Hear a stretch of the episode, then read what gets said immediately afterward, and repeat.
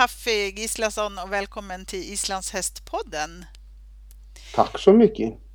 Du, eh, vi vill ju jättegärna prata med dig om din nya bok som heter Dansa i tölt som eh, kommer vilken dag som helst, alldeles rykande färsk. Men eh, först så tänkte jag be dig att berätta, vem är Haffi för den som inte känner dig? Ja, eh, då kan jag dela det i två kategorier. Jag är en helt vanlig, fantastisk, underbar härlig, kärleksfull kille. Eh, men vad jag gör, jag jobbar som eh, eh coach, eh, beteendeterapeut, eh, som eh, ridinstruktör eh, och mental tränare. Det är det vad jag arbetar med.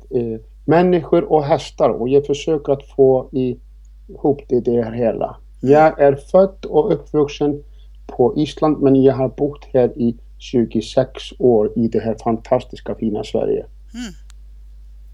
Ja, det är vi glada över. Jag tror att det är väldigt många som njuter av att få eh, gå kurser för dig och, och, blir väldigt inspirerade. Ja, men det är, dessa, det är dessa människor som jag möter på kursen. Det är de som lär mig, ställer mig, ställer krav hela tiden som gör att jag växer både som människa och, och, och som instruktör. Ja. Det är fantastiskt. Alltså. Ja. Du, alltså jag tyckte det här var en väldigt rolig inledning som du körde där. För, för jag har en fråga långt in i bland mina frågor som, där jag har reflekterat över när jag har läst boken överhuvudtaget att vi i Sverige, många av oss, så, så bedömer vi varann utifrån vad man gör. Alltså man är det man gör väldigt mycket. Och det här satte du fingret på direkt när du presenterade dig. Att du är en sak och du gör en annan sak. Du skiljer ja. på det där. Absolut, jätteviktigt. Mm. Varför, varför är man oftast det man gör? Ja, om jag kunde eh, eh, svara det eh, 100% rätt. Eh, jag vet inte riktigt men, men eh, vi vill ju eh, tillhöra någonting och, och eh, ofta har man då trott eh, att man kan förstärka sin egen självbild med, med att eh, knyta ihop något yrke till att det ska se bättre ut. Ja. Eh, och eh, det är kanske för att vi ser inte prislappen på oss själva som vi brukar säga. Eh, vi ser inte den här fantastiska härliga människan som vi egentligen är. Eh, och eh, så om vi gör eh, ett misstag då tror vi att vi är misstag. Mm, men misstag skulle jag egentligen vilja ta bort för att ordboken för det mesta är, är ingenting, annat, ingenting annat än en fantastisk erfarenhet som man kan lära sig. Mm. Utan misstag kommer man ingenstans. Nej. Så, så jag är jättetacksam för, för de här erfarenheterna som eh, vi kallar för misstag. Mm. Ja, jag tänker på ett uh, uttalande som Nelson Mandela har sagt. Han sa I never lose, I either win or learn. Det tycker jag är, är liksom om man kan bära, bära det med sig så känns det ju som att man, man aldrig kan förlora liksom. Exakt. Mm. Det gör man Men du, du har, du har skrivit en bok nu. Ja. Dansa i tölt. Hur kom det sig? Hur kom du på det? Eh, jag kom egentligen inte på det. Min eh, redaktör Stina Helmersson, mm. eh, hon eh, eh, tog upp den här frågan och eh, eh, jag sa egentligen ja utan att tänka efter eh, vad jag menade. Mm. Eh, och sen intervjuade hon, hon och jag skrev eh, eh, det som jag hade på hjärtat och, och hon tog emot det. Mm. Och så plötsligt kom ett mejl. Så, nu är vi klara med boken. Okej. Okay. Eh, då fick jag ärligt talat en jätte jättestor rädsla, jättestor ångest för att eh, plötsligt eh, var jag tvungen att visa för hela Sverige vad jag hade skrivit och vad jag eh, tänker och där kom min självkänsla på prov verkligen. Ja. Att våga eh, visa upp någonting som, som jag har skrivit. Eh, och då kommer min eh, stora rädsla att, att bli avslöjad. Alltså, eh, eh, det, den här rädslan som vi alla bär på. Ja. Att, eh, tänk om jag säger fel och tänk om, om eh, den här ryttaren som har fått nio guldmedaljer på VM läser detta här och, och säger till mig Hafi, vad, vad har du gjort egentligen? Ja. Det här brottades jag med säkert i, i ja, fem, sex veckor. Ja. Och när jag läste boken första gången då hatade jag den och, och eh, det här kan man inte skriva och, och, eh, och Stina bara skrattade och sen läste jag den igen. Eh, och ungefär månad innan den eh, hamnade hos eh, i layouten hos Marjolaine eh, som gjorde layoutet. Mm. Eh, då plötsligt tyckte jag om den här boken och den, det var så härligt och, och jag bara grät eh, när jag såg vad jag hade skapat. Mm. Så jag blir rädd nu också. Ja, ja. Eh, Jag har ju läst, inte hela boken har jag inte hunnit ännu, men eh, delar och bitar av den och jag tycker ju att det är en fantastisk bok. Eh, du är ju väldigt självutlämnande från början och skriver om, om mycket historia, jätteroligt att läsa tycker jag, och, men också liksom både om goda tider och dåliga tider så att säga. Ja. Hur känns det att, att lämna ut sig så? Jo, det känns jättebra. Det kan inte bli värre. Eh, eh, och, eh, jag är ganska duktig nu för tiden att, att eh, visa mina känslor. Jag är helt o- orädd att, att eh, skratta, gråta, bli arg. Eh, jag behöver inte dölja det längre på något sätt. Nej. Och, och, och bara det är otroligt stor frihet att, att få vara jag själv och inte behöva låtsas vara någon annan. Få använda hela spektrat med alla känslorna fritt. Du, eh, alltså vi svenskar, jag vet inte om det är speciellt för oss, men i allmänhet så tror jag att vi är rätt så rädda för att visa känslor.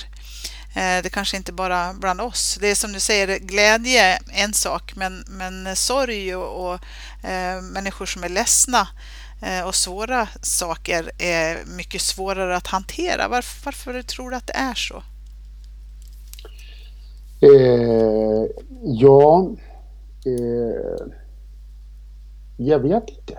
Eh, eh, det är likadant i mitt hemland, att, att Island, att, eh, eh, att när, när vi förlorar någonting, eh, eh vi kan förlora eh, våra anhöriga, vi kan förlora eh, i någon relation, vi kan eh, vi kan vi separerar, alltså det blir förluster hela vårt liv.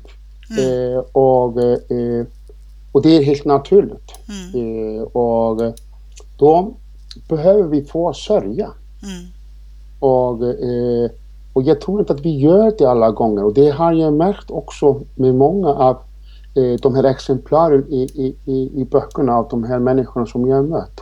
Mm. Att de har inte sörjt färdigt, de har kvar den här inre smärtan eh, kvar eh, eh, efter alla förluster.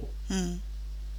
Eh, och jag lärde mig en gång eh, att sörja och, vad det vad det egentligen. Eh, och det är helt naturligt och att få att sörja är bara viktigt för varje människa oavsett att man förlorar sin pojkvän eller flickvän, förlorar sina anhöriga, förlorar sina djur eh, och, och eh, ofta eh, hänger vi oss på eh, om, vi, om vi inte har kört färdigt då, då är det ofta som jag säger att vi lägger vår inre smärta på, på våra djur. Mm. På hundar och katter och, och hästar framför allt. Mm. Det, det har jag ofta sett.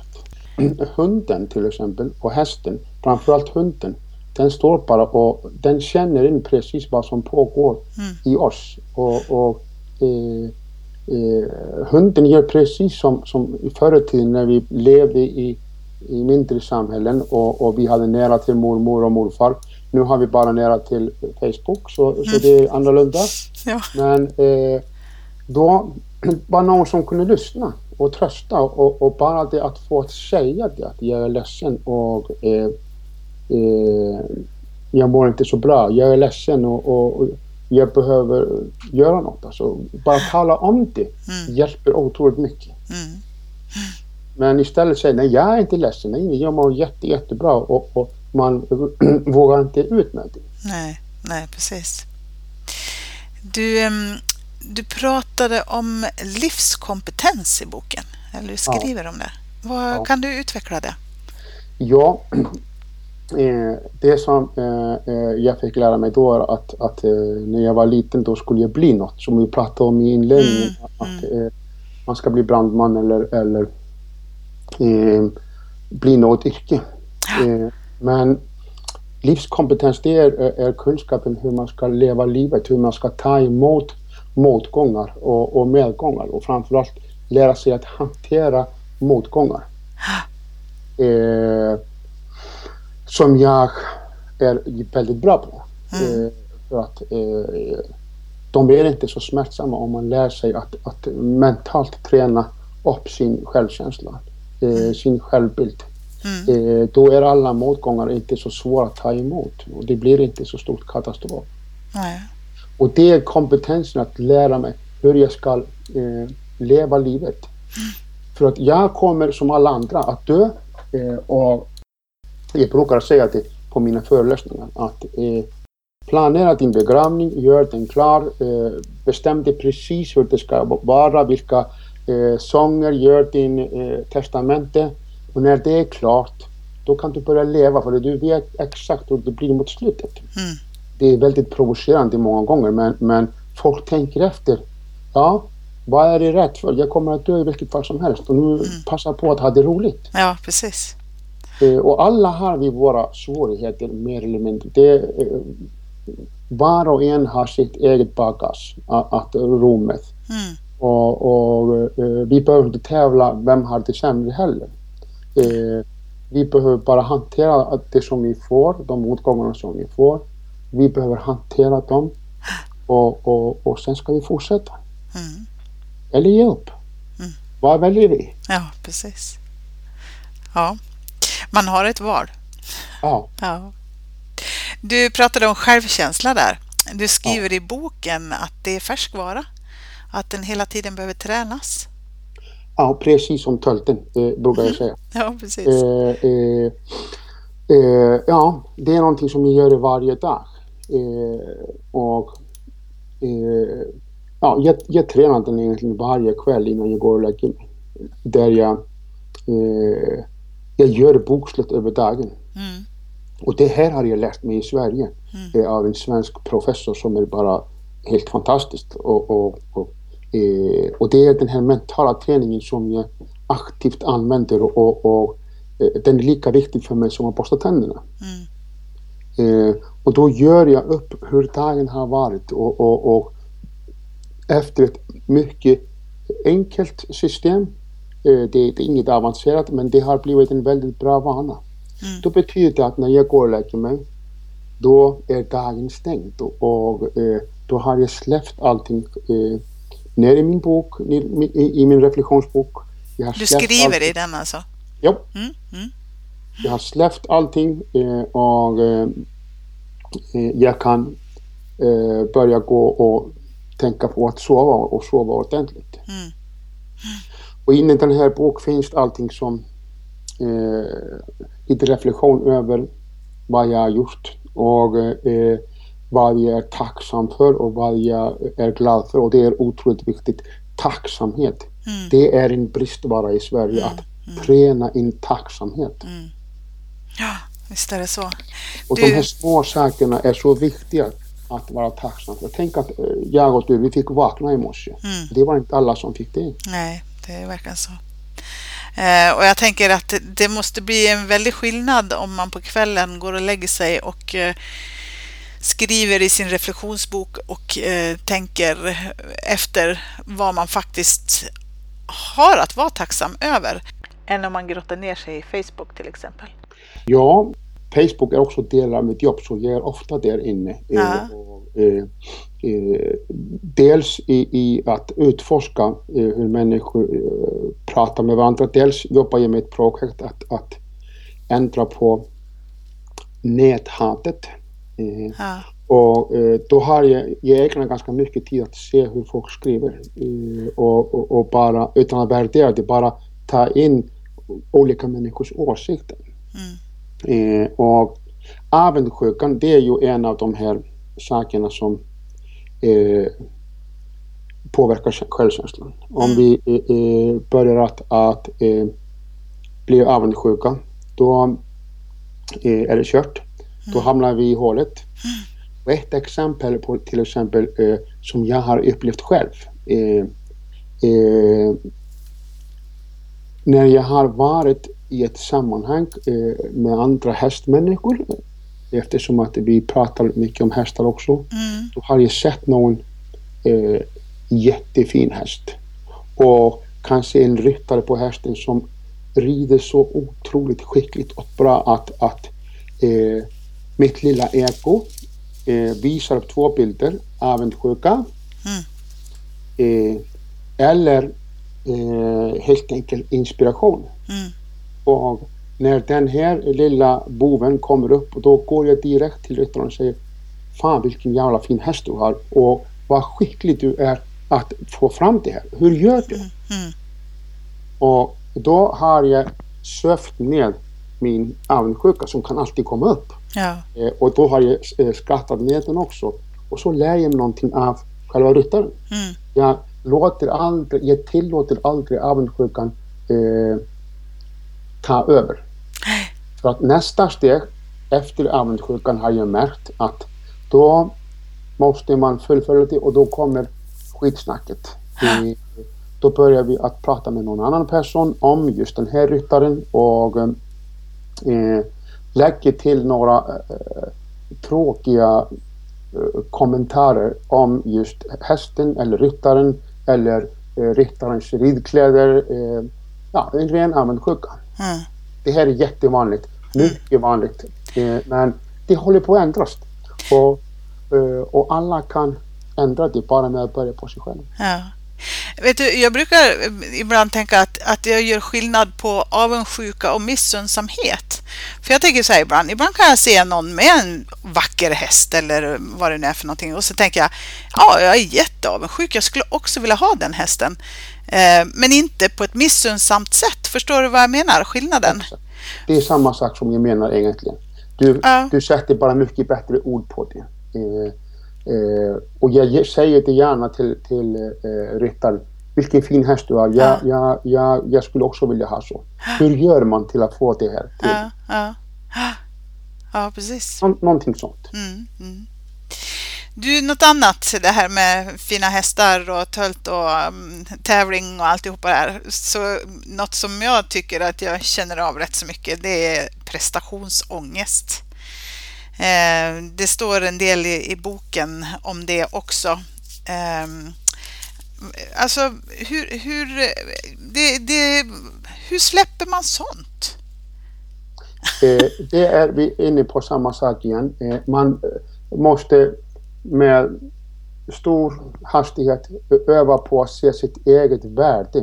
Du är inte din prestation. Nej, det är det Eh, där igen.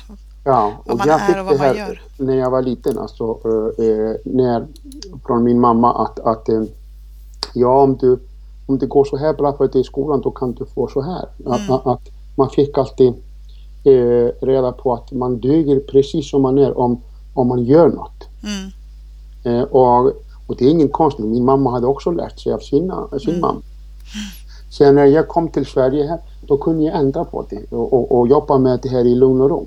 Mm. Och upptäckte att eh, jag själv var inte mina prestationer. Jag var eh, en alldeles utmärkt här, härlig, underbar kille som alla andra människor och jag får verkligen vara det. mm, Jag behöver inte prestera till att vara det. nej. Mm, Och eh, det här eh, ser jag ofta på mina kurser eh, oavsett med hästmänniskor eller andra människor att, att eh, folk kämpar så mycket eh, med sina prestationer och det i sig skapar det här starka inre stress. Man, kan, man, man hinner aldrig koppla av. Man hinner aldrig komma och landa i sig själv. Nej. Och det här påverkar hästen direkt. Mm. Hästen känner direkt om du är här och nu. Ja.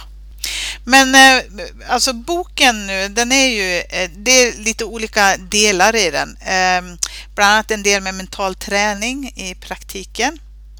Eh, och där vet jag att du skriver om att man ska fundera om vad man vill med sin ridning. Och då så, dels så funderar jag på, behöver man ha ett uttalat mål med sin ridning eller kan man bara rida? Förstår du vad jag menar? Ehm. Ja, alltså det var en jättebra fråga. Eh, ända, eh, kanske inte mål, men vi har ett ansvar eh, när vi rider hästen. Eh, vi har ansvar att, eh, att hästen ska bli hållbar och bärig. Mm. Och då finns de metoder, metoderna som finns överallt hur man ska träna hästen. Du träffar din instruktör och du vill få till exempel att hästen ska bära upp sig i tölten, han vill gå på tyken i trav han vill bygg, vi vill få kontakt med överlinjen. Eh, vi vill få hästen lösgjord. Eh, det är det som eh, vi strävar efter och det här är som vi måste göra så hästen håller. Mm, mm. så det i sig, mål, mål är kanske det är vårt ansvar att ha hästen, att hålla hästen frisk och då måste vi lära oss hur ska jag utbilda hästen, hur ska jag eh, göra till att få hästen hållbar. Mm. Och när du får den här fina underbara hästen lösgjord och, och, eh, och du, såklart du måste träna hästen hela ditt liv. Men när du får det här att fungera, när du eh, känner att eh, du rider hästen antingen inne på ridvolten eller du är ute eh, någonstans på ridor och, och hästen blir lösgjord. Eh, den bär sig och du får sån euforisk känsla att vi är ett team, jag och hästen. Och, och, och eh, hästen mår bra med mig. Mm. Då är kanske nästa fråga när du har uppnått den här eh, känslan. Eh, då kan du tänka att fråga dig, vad vill du göra med det? Vill du fortsätta att ut och njuta eller vill du gå ut och tävla? Mm. Och i Sverige är eh, tävling överallt. Du kan inte öppna radion på morgonen, då ska man tävla med någonting.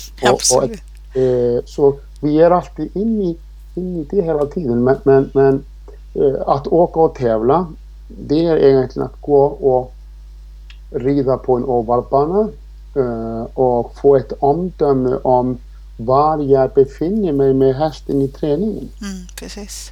Eh, och eh, i Sverige kan man också få omdöme hur domaren uppfattar hästen, hur ser han på hästen Eh, och så kan man ta det, ta det till sig och se, ja vad bra och, och fan det här var bra, ja men det här stämmer, jag, jag behöver förbättra detta här. Mm. Jättebra. Mm. Eh, det kan man göra. Eller man kan gå och eh, rida runt och i stress och icke närvaro se eh, siffror och, och omdömen och säga vilken jävla skitdomare. Mm. Eh, eh och, och, och ta med sin egen ilska inne på banan. Det är också vanligt. Mm. Mm. Eh, sportsystemet är svårt och det är inte så uppmuntrande nu för tiden som det var för 30 år sedan. Det är mycket svårare och det skulle behöva eh, göra något eh, enklare eh, för de som är mindre vana och de som börjar eh, som är mera uppbyggande. Mm. Och där har vi den här nya guidingaketten, den här C-flockor som eh, har precis blivit laglig nu på Island. Ja, det. det. är den som eh, eh, gör att det blir roligt att tävla, det blir enklare, eh, tar kortare tid eh, och utvecklar ryttaren i jäkla framfart så att det blir lättare att tävla sporten. Det vill säga guidingaketten och, och, och sporten, eh, det hänger ihop och, och, och, och båda dessa, eh, dessa tävlingsgrenar eh, kommer att följa varandra i framtiden för att de hjälper, hjälper, eller hjälper ryttaren att bli bättre och, och, och, och eh, alltså mera tekniskare ryttare. Mm. Mm. Det ska man tänka på, att, mm. att, delta i båda delarna. Ja, precis. Och vara nyfiken. Mm, absolut. Det finns så mycket, jag var nyfiken på bara. ja, alltså vad gäller hästar, eh, eh, om vi bara accepterar det in med oss, vi kommer aldrig att bli fullärda. Nej. Någonsin. Eh, och, det är lika bra att vara nyfiken och öppen och, och, och, och eh, ta in nya saker. Det händer hela tiden nya saker. Till exempel nu för tiden eh, jag är otroligt eh, nyfiken vad som händer på ridskolan på Holar i, på Island. Mm.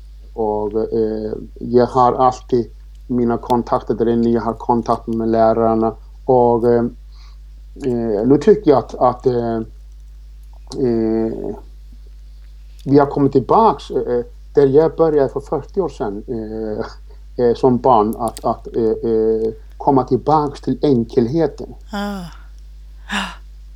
Så, eh, och det är, det, vi är mitt i en jättehärlig utveckling hur man ska rida islandshäst. Jag har inget svar men det är så himla roligt och, och, och det är bara att delta i hela revolutionen och, och, och vara med och, och utvecklas. Och njuta. Och njuta. ja, precis. Du, en annan sak som jag skulle vilja hoppa till det är det här med ledarskapsträning. Ja. Eh, alltså det finns ju mycket forskning till exempel som visar att, att kvinnliga ledare ofta är hästtjejer från början. Och vad jag har förstått så använder, du dig av hästen när du har ledarskapskurser, eh, eh, även fast det inte är hästmänniskor. Stämmer det? Eh, ja, jag har gjort det till en del. Mm. Inte så mycket på sistone, men jag har gjort det tidigare. Och särskilt med arbete inne på longeringsvolt. Mm. Mm. Och när man ska använda sitt eget kroppsspråk och tala om för hästen vad han ska göra och stanna och, och, och sånt. Mm. Mm. Jag provade mig fram med detta och tyckte det var jätte, jätteroligt. Ja. Jag kanske kommer att göra mer av det senare. Eh, men det är en typ av ledarskap. Men det som eh, jag har jobbat mest med det är att eh, om man ska bli mycket bra ledare på riktigt och, och, och uppnå bra ledarskap, då behöver man inte lära sig att peka med handen. Man behöver börja att leda sig själv.